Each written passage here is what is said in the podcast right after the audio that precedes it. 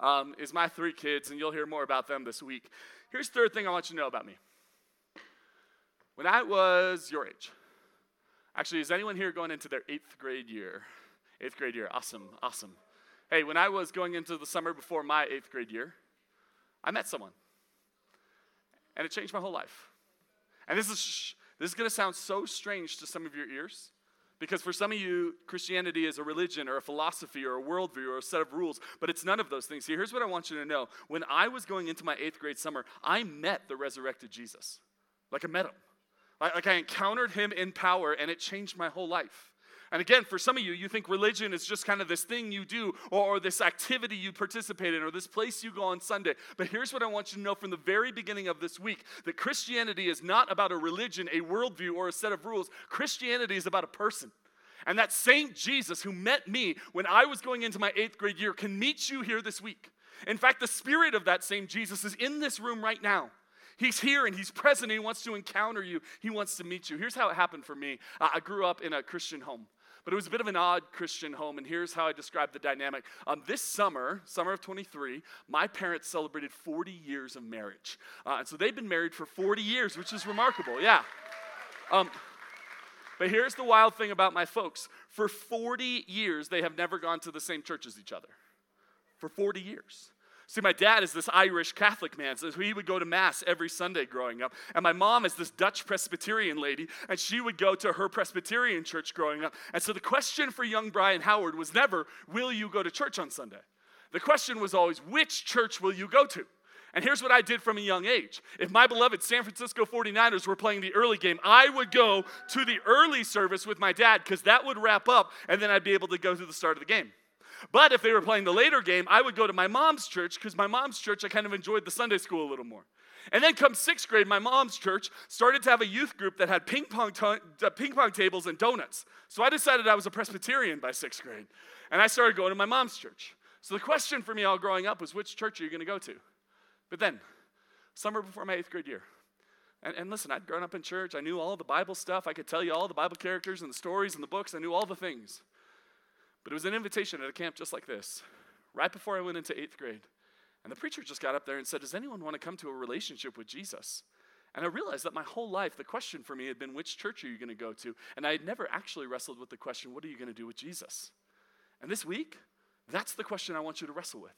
I want you to wrestle with the question of what you're going to do with Jesus. See, here's what I know. Some of you are here and you've never really been a part of church. It's kind of new to you, it's kind of different. You're kind of trying to get your feel of what you think of church and religion and God, and I'm so thrilled you're here. And above all else this week, my hope for you is that you would encounter the presence of God and that you would decide what to do with his son Jesus. And then there's others of you who are here and you grew up in church just like I did. You know all the songs, you know all the verses, but you know things about God. You don't actually know God. And my hope for you this week is that you would come to know the God of the universe. So here's what I'm convinced of, and if you're taking notes, I want you to write this down. I'm convinced that every single one of you is here on purpose and for a purpose. Meaning, you might think you got signed up by your parents. You may have signed up early. You may have only signed up because there was a cute boy who was coming or a cute girl that you knew was going to be on the trip. You may have signed up for whatever reason you wanted to. Shh. But listen to me. The God of the universe has you here for a purpose. Meaning there's a specific thing that God wants to speak into your life and do in your life this week. You are here on purpose and for a purpose. And here's what I want you to know that the way our God will accomplish his purpose in your life this week is the way God always accomplishes his purpose. You know how God always accomplishes his purpose? One thing He speaks. He speaks. We worship and serve and believe in a God who speaks. At the very beginning, He said, Let there be light, and the entire universe came into existence. And that same God wants to speak into your heart and mind today. And that's what I want you to see when we turn to the Word. See, we believe in a God who speaks. And through speaking, He will accomplish the purpose that He brought you here for this week. And I want you to see that here in the book of Daniel. So, again, Daniel chapter 1, verse 1. We'll just do a few verses tonight. Here's what it says In the third year of the reign of Jehoiakim, king of Judah, Nebuchadnezzar, king of Babylon, came to Jerusalem and besieged it. Now, here's what I know happens for many of you. When you turn to the Bible, what happens and you read little little verses like this, it can just look confusing and overwhelming because it's a bunch of names and a bunch of places you don't necessarily recognize. And I understand that. And I understand that because what happens for a lot of us is when we read the Bible, we just kind of get overwhelmed with names and places and times, and we're not really sure what to do with it. But here's what I want to remind you all this verse is doing is giving us the context for the story we're about to read. When I say giving the context for the story, it'd be like me saying this. When I was in sixth grade, my family and I went to Disneyland. Now, immediately in your mind, you know, okay, I'm in sixth grade. It's Brian's family, so it's mom, dad, maybe his brothers, and they're at Disneyland. Your mind is in the context of where I tell this story. The same thing is happening here. It's giving us a time and it's giving us a place. Notice what it says here in the third year of the reign of King Jehoiakim, which you wouldn't know what this is until you start to research and look into it, but this is 589 BC. This is 600 years this story is taking place before Jesus is born, and 2,600 years before now. It's the third year of the reign of King Jehoiakim, king of Judah. So, Judah is this place where God's people are. The capital is Jerusalem, so it's taking place in the ancient Middle East. 2,600 years ago. It's giving us the name of the people, it's giving us the place it happens, and it's giving us the time it happens. Now, here's why I think this is important, and here's why I'm lingering on this. Because I want you to know when you read the Bible, you are not reading something that's like a fairy tale. You're not reading a myth. You're not reading a legend. When you read the Bible, you're hearing the actual story of actual things that happened. And if you're skeptical about that or you think the Bible's just a bunch of made up myths, I want you to know that myths have a very specific structure. Myths go something like this. Fairy tales go something like this. Uh, a, a, long time ago in a far away kingdom, right? That, that's how a typical fairy tale begins. It's so long ago, it's so far away. Or see if you can fill in the blank on this fairy tale, the most modern myth of our age. A long time ago in a galaxy far, far away. That, that's a myth, right? It's not real. Why? It happened so long ago, no one can remember it. It happened so far away, no one can get to it. But that's not true of this story. This happened 2,600 years ago in written human history, meaning like human beings witnessed this and wrote it down. And it happened in a place you could go to. In fact, if you drove down the hill today, got to Los Angeles International Airport, jumped on a plane, you could fly to Tel Aviv and be in the place where this story happens by tomorrow. It's a place you can go to. And here's why this matters the Bible is a story of real people in the real world dealing with real problems. And this week, as we go through the story of Daniel, we're going to see a real person encountering real problems and trusting in a real, very real God who is near to him. So, so here's the point of this week. The point of this week is not just to look at Daniel as some like storybook character and be like, live a life like Daniel lived. Because you don't have the same circumstances Daniel had. You don't have the same problems he had. You don't have the same friends he had. The point is not to live the way Daniel lived, the point is to trust the same God Daniel trusted. That's the invitation for us this week. In a very real place with very real problems in this very real circumstance, it says this in chapter 1, verse 1 In the third year of the reign of King Jehoiakim, king of Judah, Nebuchadnezzar, king of Babylon, came to Jerusalem and besieged it. And the Lord delivered Jehoiakim, king of Judah, into his hand, along with some of the articles from the temple of God. So, let me set up the whole week this way. Our story this week begins with a war, like most stories do. Most stories begin with some kind of conflict, some sort of battle, some sort of war. And here's the war there's two sides. On one side, you've got the kingdom of Judah, their capital is Jerusalem. The people of Judah are God's covenant people, they're the people that God especially loves in this world. On the other side, you've got the empire of Babylon, the Babylonians led by their king, whose name is Nebuchadnezzar. You're going to hear that name a lot Nebuchadnezzar.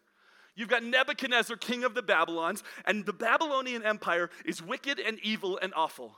They are pagan and terrible. They make people suffer. They kill people. They slaughter women and children. They destroy entire nations. And so here's the battle you've got Judah, God's holy, chosen, and beloved people living in Jerusalem and you've got Babylon, the wicked, evil nation that sets itself up against God. You got two people fighting in the battle. And here's my question for you Who wins this battle? And the answer is not Judah, the answer is Babylon. And here's what's so fascinating. Look at this, look at this, look at verse 2. Notice what it says. It doesn't just say there's a battle between Babylon and Judah and Babylon happens to win. It actually says in verse 2 the Lord delivered him in other words, there was a battle between God's people and the wicked, evil pagan nation. And here's what's so crazy look at me, look at me. God picks a winner. And the wild thing is, if you said, oh, God picks a winner in this battle, who do you think it's going to be? You would pick Judah. But that's not what God does. God looks at his chosen, holy, beloved people and the empire of Babylon, and he picks a winner, and he picks Babylon. He picks Babylon, which is this fascinating thing. That in the course of human history, God doesn't just kind of stand back and say, whatever happens, happens. God is actually intervening and working in human history. And in this circumstance, rather than choosing the people of God, his chosen covenant, holy people, he chooses Babylon. And here's my question for you why would God do that? Why wouldn't he pick his people? If God's going to pick a winner in this war, why doesn't he pick his people rather than Babylon? And I want to give you the answer to that question. In fact, I want to give you the answer to the question why does God do anything? In your life, in this world, in all of history, there is one answer to why God does anything he does. If you've ever wondered, why does God do blank? I'm going to give you the answer to that question. And here it is out of Psalm 115, verse 3. This is going to come up over and over again. I want you to jot this verse down. Our God is in heaven, He does whatever pleases Him. Here's what I want you to know about our God. The reason he does anything he wants to do is because God is in heaven, he has all authority, and the reason he does what he wants is because it makes him happy. God does whatever he wants. God is in heaven, he does whatever pleases him, and in this moment, he had the choice of making Judah win or Babylon win, and God chose, because of his great pleasure, Babylon. Now, if you're anything like me, that throws you off. Because you're like, well, why would God do that? And the answer is because God is in heaven and he does whatever pleases him. And this brings us to one of the most fundamental things about God that you need to know this week. See, I want to remind you in this text, again, look at verse 2 in Daniel 1. Notice it doesn't say God delivered Jehoiakim, king of Judah, into his hand. It says the Lord delivered him into his hand. In your Bible, when you see in the Old Testament the word Lord capitalized, capital L, you know that you are looking at a very specific and very special Hebrew word. And that very specific and very special Hebrew word is the word Yahweh. Yahweh. Yahweh is the name of our God. God's name isn't God, like I need you to know that. God's name, as He reveals Himself, He says, Hi, my name is Yahweh. And Yahweh, like every other ancient world, has a meaning.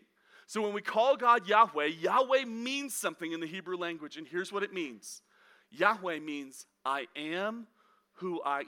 I want you to write that down if you're taking notes. God's name means I am who I am. And here's why this is significant for us. The very fundamental, like the very base level, first thing we need to understand about our God is simply this that God is who He is, and you don't get a vote you don't get any input. You don't get to decide what God is like. All the time, I talk to students who are like, Well, if I were God, I wouldn't do this. It's like, Cool, nice opinion. That doesn't affect who God is at all.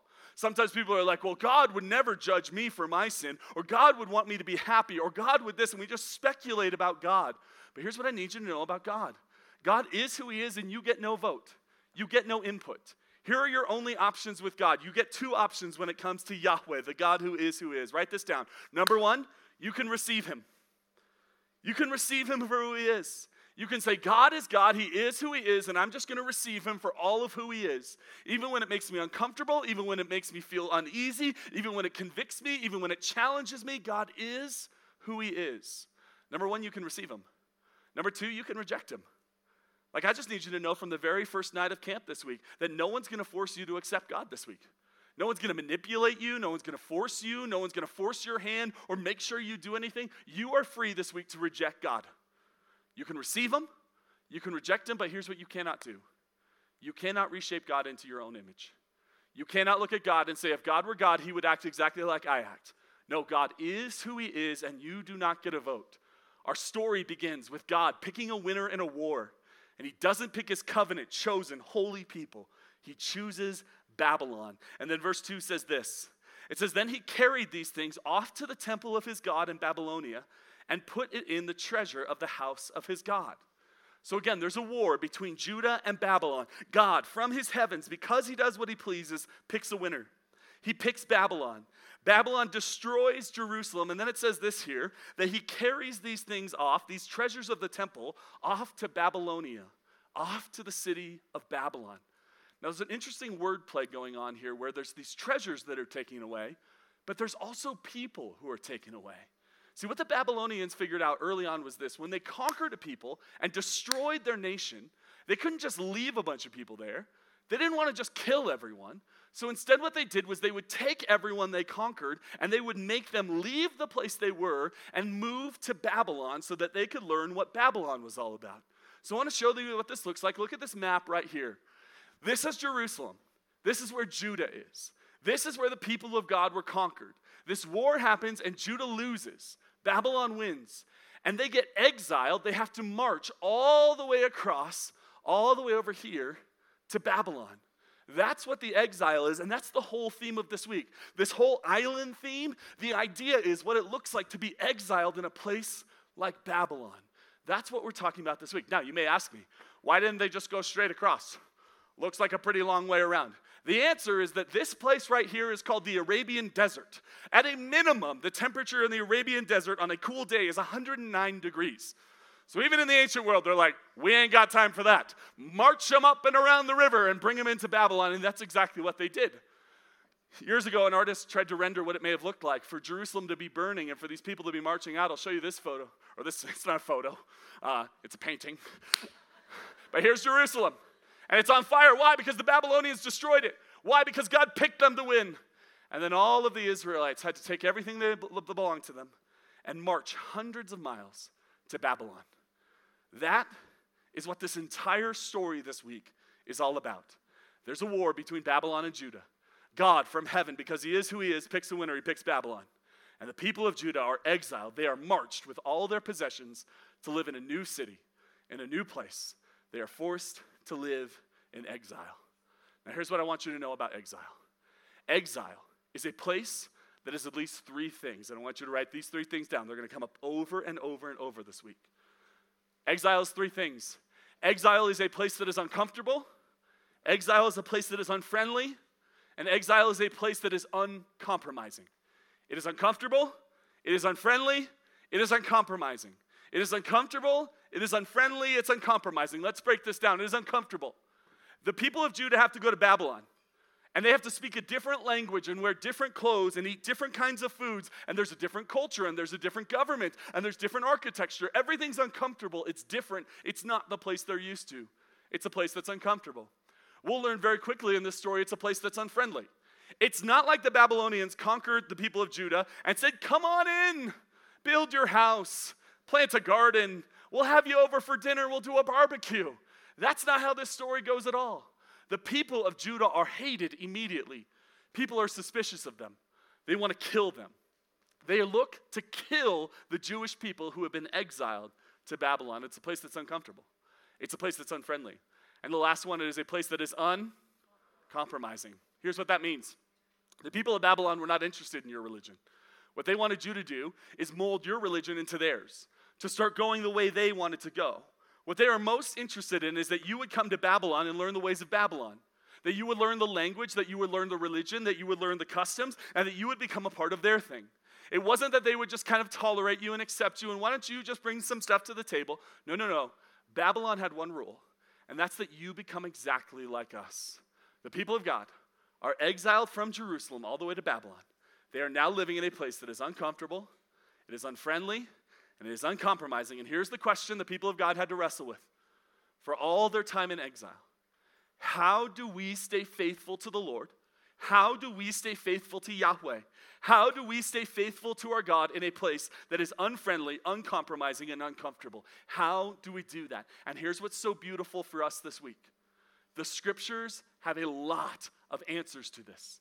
Like the Bible is filled with answers to the question of how, when we're living in a place that's uncomfortable, unfriendly, uncompromising, how do we stay faithful to Yahweh? How do we stay faithful to God? And, and this week we're going to be looking at a New Testament book um, from time to time, and that would be from the book of First Peter. So if you want to flip there, you can. If not, I'll just read it for you here. Uh, but First Peter is going to give us an answer to this question and begin to set up our week. So in closing, I just want to give you this from First Peter. First Peter chapter 1, verse 1. It says, Peter, an apostle of Jesus Christ, to God's elect, exiles scattered throughout the provinces of Pontus, Galatia, Cappadocia, Asia, and Bithynia. So, in other words, here's the setting Peter is writing a letter. He's one of the first Christians, and he's writing it to people in these five cities, which is modern day Turkey, if you know where Turkey is.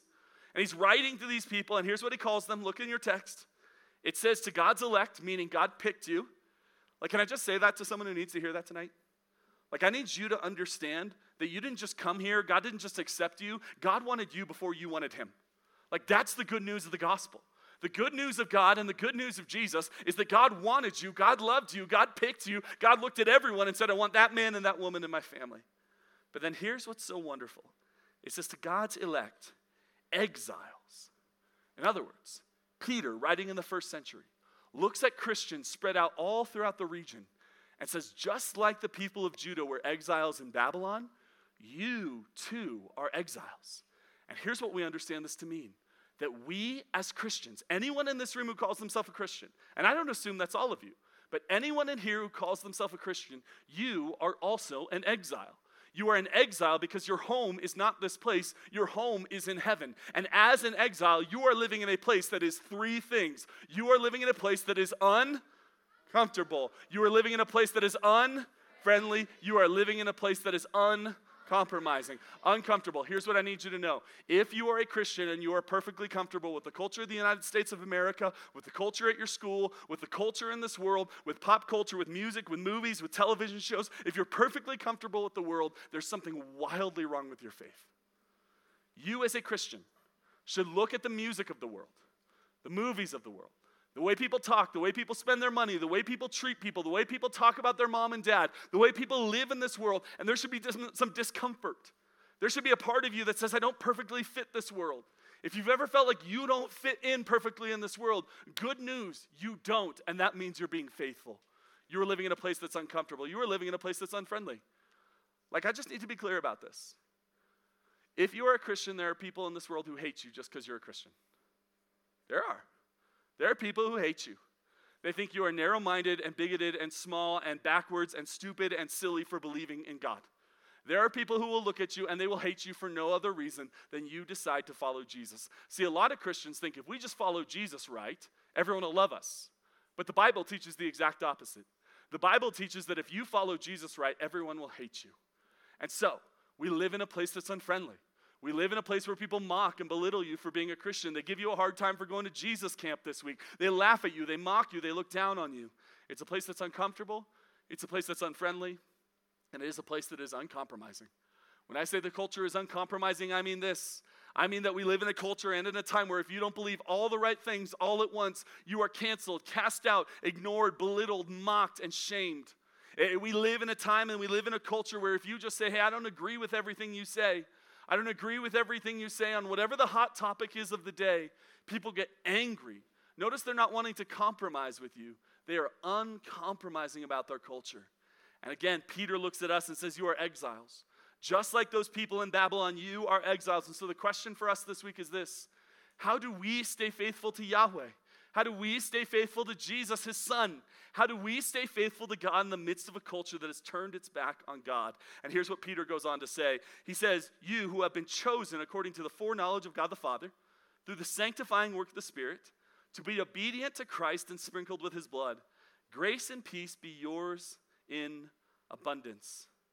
So, so here's what he says. Again, you've been chosen. Like God picked you, God wanted you, God sees you, God knows you, according to the foreknowledge of God, who's already aware of what's going on in your life through the sanctifying work of the Spirit. And then here's what it says you can underline this to be obedient to Jesus Christ. See, the question we're asking this week is how do you stay faithful to Yahweh?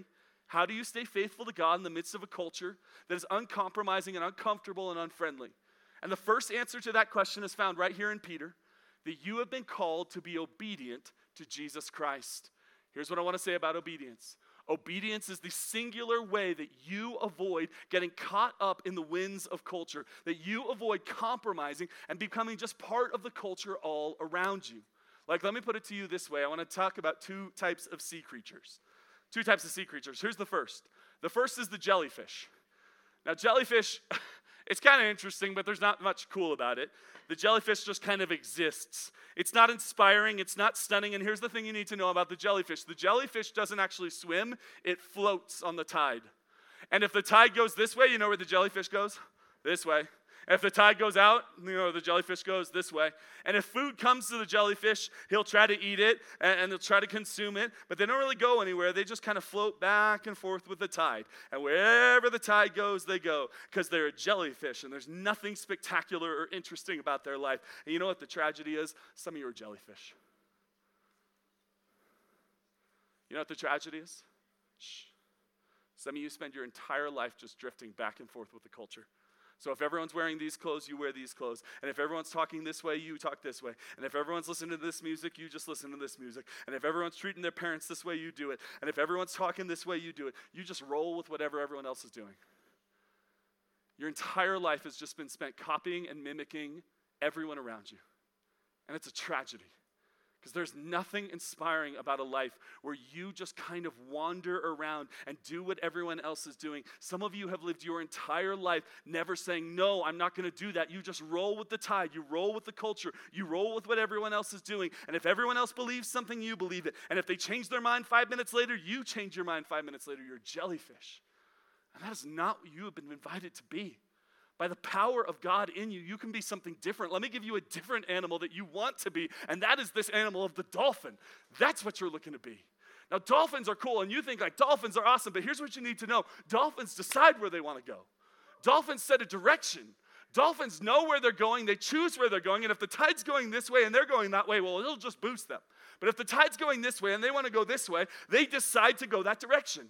And you know how dolphins can do this? The reason dolphins can do this is because dolphins actually have a different skill than jellyfish have. See, you and I see dolphins up on the surface and we're like, oh, look, it's a dolphin. And we take a picture and we post it and it's horrible, okay? But here's what dolphins can do. The reason dolphins don't just roll with the tide anywhere the tide goes is because dolphins actually go deep under the water. And if you want to be able to set your direction, you actually have to get deep. If you just stay up on the surface, if you just stay with the tide up on the surface, you'll never set your direction. That's what dolphins do. And if you want to know what depth looks like, if you want to be a dolphin and not a jellyfish, depth in the Christian life does not come through information, depth comes through obedience. Write this down. I do not become deep through information. I become deep through obedience, through obeying what Christ has to say, through listening to God and doing what He says. I don't want you to be a jellyfish. And if some of you have rolled into camp and you realize that is me, I just kind of float along. I just kind of do what everyone else is doing. Wherever the tide takes me, I just kind of go. This week, you have an invitation to live a different kind of life where you're not a jellyfish, you're a dolphin who goes deep through obedience, sets your direction, and goes from there. It says in verse 3 Praise be to the God of the Father of our Lord Jesus Christ. That's the whole point of you being at camp, by the way. Like tomorrow morning, we'll do our first set of worship, but we're already praising Him. Anytime you set your heart and attention on God and think about how great He is and pray to Him and consider Him and actually think about what it means for Him to be God in your life, that's worship. That's what we do this week. We praise Him.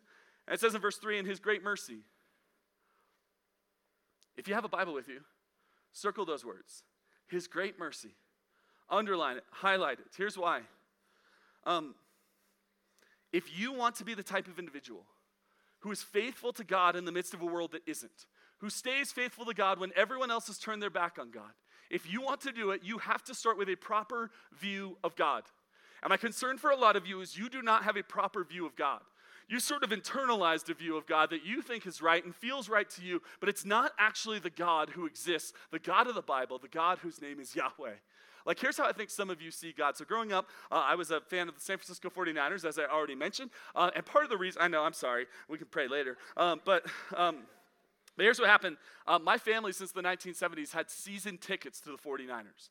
So on Sundays when they were at home, I would go with my dad to the San Francisco 49ers games. And here's the thing about season tickets when you have season tickets, you always end up sitting near the same people because other people have season tickets too. And so we would go to the games and we'd sit down, the game would start, the Niners would do something, they'd score, they'd do something wonderful, and we'd stand up and we'd cheer with uh, 60,000 other people in the stadium.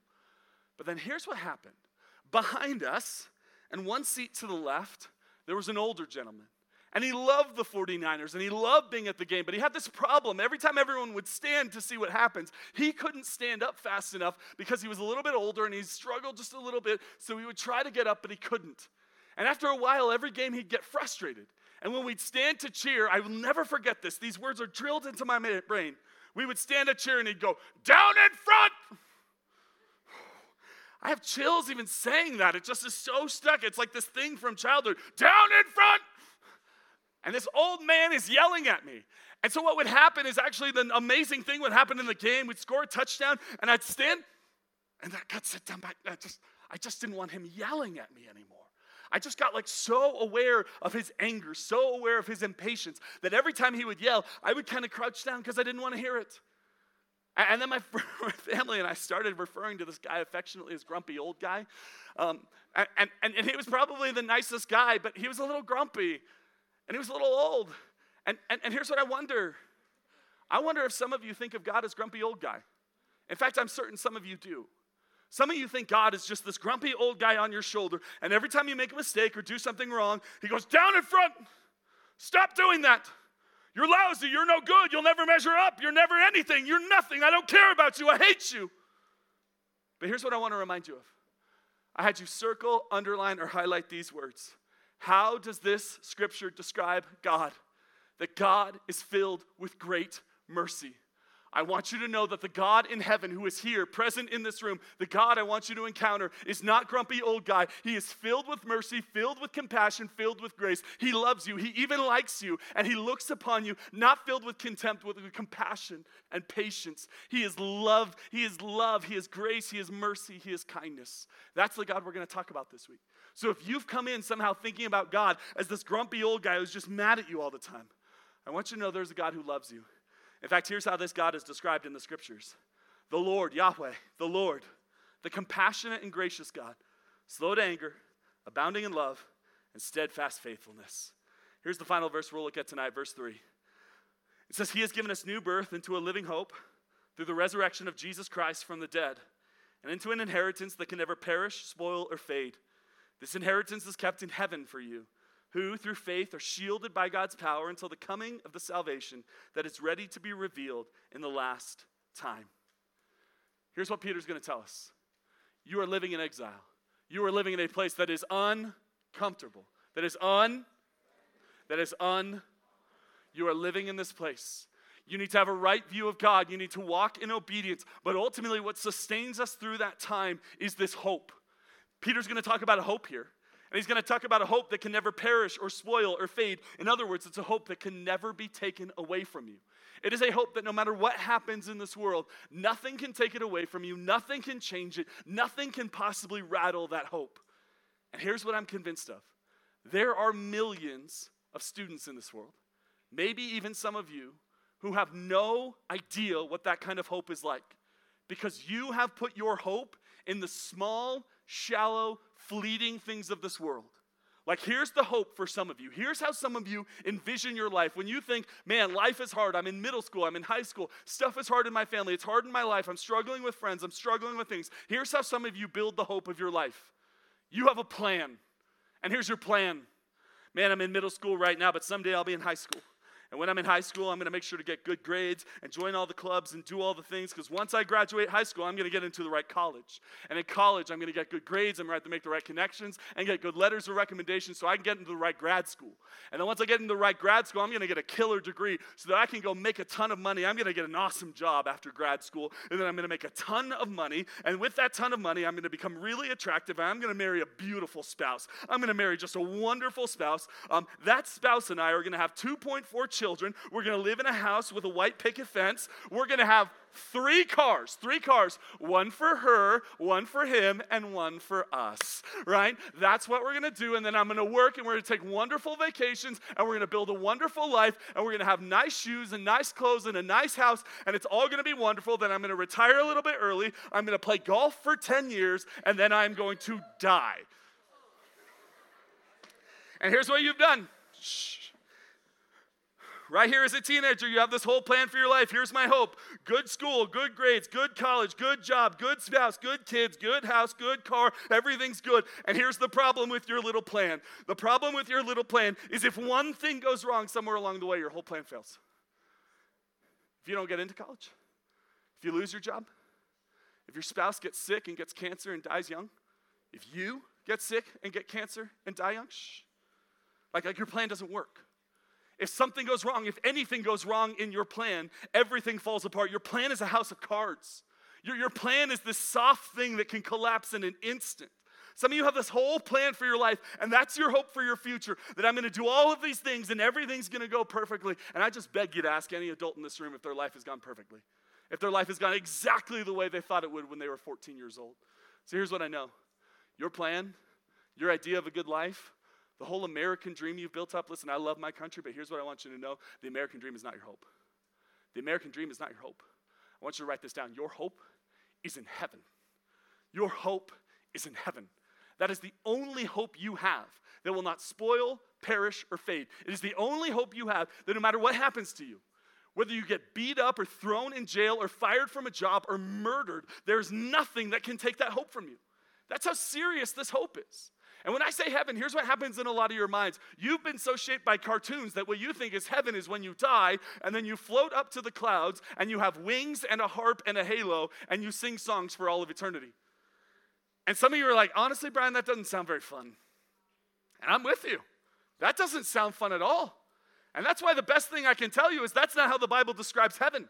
Can I tell you how the Bible describes heaven? Write down these three words. Write down. Number one, Heaven is about the return of the King.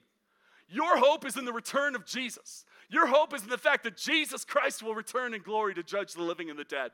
Your hope is that one day Jesus will crack the sky and every eye will see him and every tongue will confess him Lord and every knee will bow and proclaim his king. There is coming a day where Jesus returns in glory to judge the living and the dead. Number one, the return of the king. Number two is the resurrection of the body. Like some people think heaven is just like you die, they bury you in the ground, and your soul floats away for all of eternity. But it's actually so much better than that. Here's what we believe as Christians Jesus died, they put him in the tomb, and then three days later, he, grew, he raised up from the tomb physically, literally, bodily, eternally, and gloriously. He literally got up out of the grave with a physical body that he has forever. And, child of God, that is your future too. There will come a day where you die, and they body, bury your body in the ground. But when Jesus returns, your body is literally going to get up out of the ground. You know why that's so cool?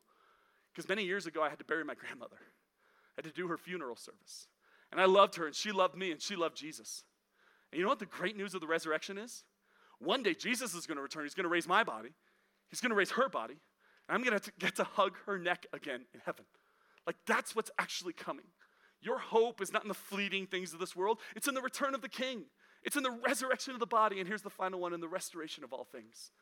Do you know that God's not just going to kind of like raise you up and be like, sorry about all the bad stuff that happened? No, God's actually going to reverse all of the evil and the wickedness of this world. So much so that the end of the Bible says there will be no tears for all of eternity. I mean, no one's ever going to cry again. Why? Because all the bad things are going to come untrue. God is going to restore and redeem and resurrect this entire earth. That's your hope. Your hope is in the return of the King, the resurrection of the body, and the restoration of all things. That is something that will never spoil or perish or fade. This silly life plan you have where everything's going to go perfect and you're going to be rich and famous and comfortable and happy and everything's going to go great, it is silly. It is a house of cards. It will fall apart, but I need you to know you put your hope in heaven, it can never be taken from you. There is no one who can take it. There's no one who can touch it. There is nothing in this world that can take that from you. So here's my hope.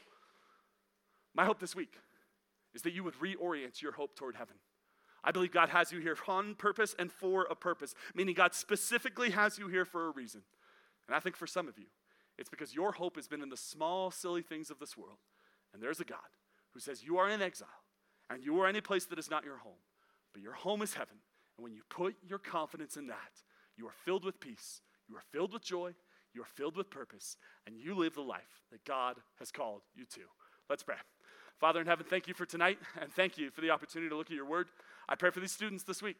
I pray that they would have an encounter with the resurrected Jesus Christ. I pray for the young lady who's far from you right now. She might not even know it. God, come meet her in power this week. I pray for the young man who's just kind of doing his own thing, living his own life. God, I pray the hound of heaven on him. I pray that you would meet him in power in such a way that is undeniable. God, would you raise dead bones to life? Would you renew faith? Would you stir our heart and affection for Jesus? And may you help us put our hope in heaven above all things. So, God, you are who you are. We trust you in the midst of it. God, may you meet us here in power this week. We pray this in Jesus' name. And all God's people said, Amen. Amen.